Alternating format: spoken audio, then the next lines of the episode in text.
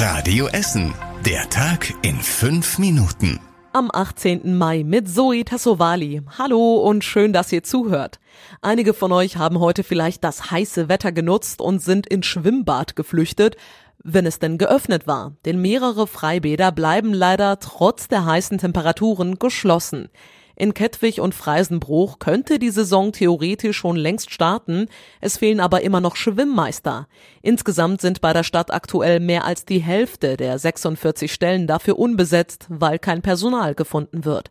Wenn so ein Job für euch in Frage kommt, findet ihr alle Infos dazu auf radioessen punkt de. Der Personalmangel trifft auch das Schwimmzentrum Rüttenscheid.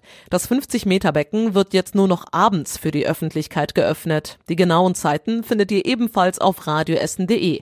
Auch das Freibad in Stehle ist nach wie vor geschlossen. Das hat allerdings nichts mit den fehlenden Schwimmmeistern zu tun. Da werden im Sommer noch Hochwasserschäden repariert, bevor das Bad wieder öffnen kann. Es gibt bei uns in Essen nicht nur zu wenig Schwimmmeister, sondern auch viel zu wenige Schwimmkurse. Bei der D L R G dauert es aktuell fast ein Jahr, bis man einen Platz bekommt. Auch andere Vereine, die städtischen Kurse und private Schwimmschulen haben lange Wartelisten. Das liegt zum einen an fehlenden Zeiten in den Schwimmbädern, heißt es. Außerdem gäbe es durch die ausgefallenen Kurse in der Corona-Pandemie eine Art Stau. Die Stadt will im Sommer einen Crashkurs anbieten, damit wieder mehr Kinder schwimmen lernen können.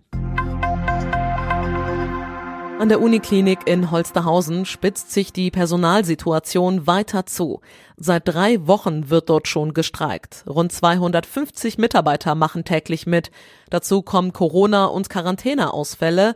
Deshalb können laut Uniklinik aktuell zwei von drei O P-Sälen nicht genutzt werden.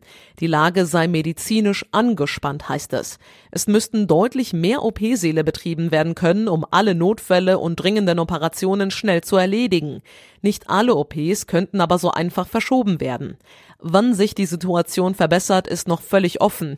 Der Streik geht noch mindestens eine Woche. Es geht vor allem um Entlastung der Mitarbeiter durch mehr Personal.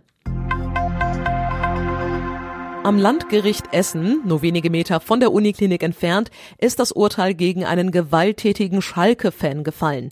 Der Mann hatte bei einem Champions-League-Spiel vor drei Jahren auf Schalke einen Fan von Manchester City angegriffen. Der Schalker schlug den Mann am Bierstand mit einem gezielten Faustschlag unvermittelt ins Gesicht, sodass der stürzte und sich schwere Kopfverletzungen zuzog. Der Fan aus England lag mehrere Wochen im Koma. Auch sein Sohn und seine Tochter wurden damals geschlagen. Der Schalke-Fan ist zu zwei Jahren auf Bewährung verurteilt worden. Außerdem muss er fünfunddreißigtausend Euro Schmerzensgeld zahlen. Und jetzt kommen wir zu einer wichtigen Meldung. Die Polizei sucht dringend nach einer vermissten einundvierzigjährigen Frau aus Kupferdreh.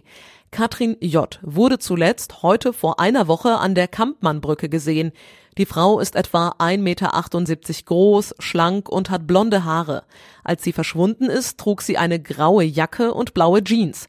Möglicherweise hatte sie auch eine beigefarbene Lederhandtasche mit ihren Dokumenten bei sich.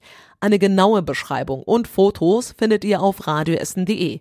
Die Polizei hat bereits mit Spürhunden, einem Hubschrauber und Tauchern nach der Frau gesucht, bisher ohne Erfolg. Jetzt hoffen die Beamten auf Hinweise aus der Bevölkerung. Die Essener Feuerwehr hatte im letzten Jahr deutlich mehr Einsätze. Insgesamt waren es mehr als hundertfünfundsiebzigtausend, fast zwanzigtausend mehr als im Jahr davor. Täglich musste die Feuerwehr vierhundertachtzig Mal ausrücken, das heißt im Schnitt alle drei Minuten. Den größten Teil der Einsätze machen Krankenfahrten und Rettungsdienst aus. Da gab es einen großen Anstieg wegen Corona. Die Zahl der Löscheinsätze fällt dagegen eher klein aus. Die genauen Zahlen dazu stehen im Artikel auf radioessen punkt de. Eine Zahl darin ist besonders schön.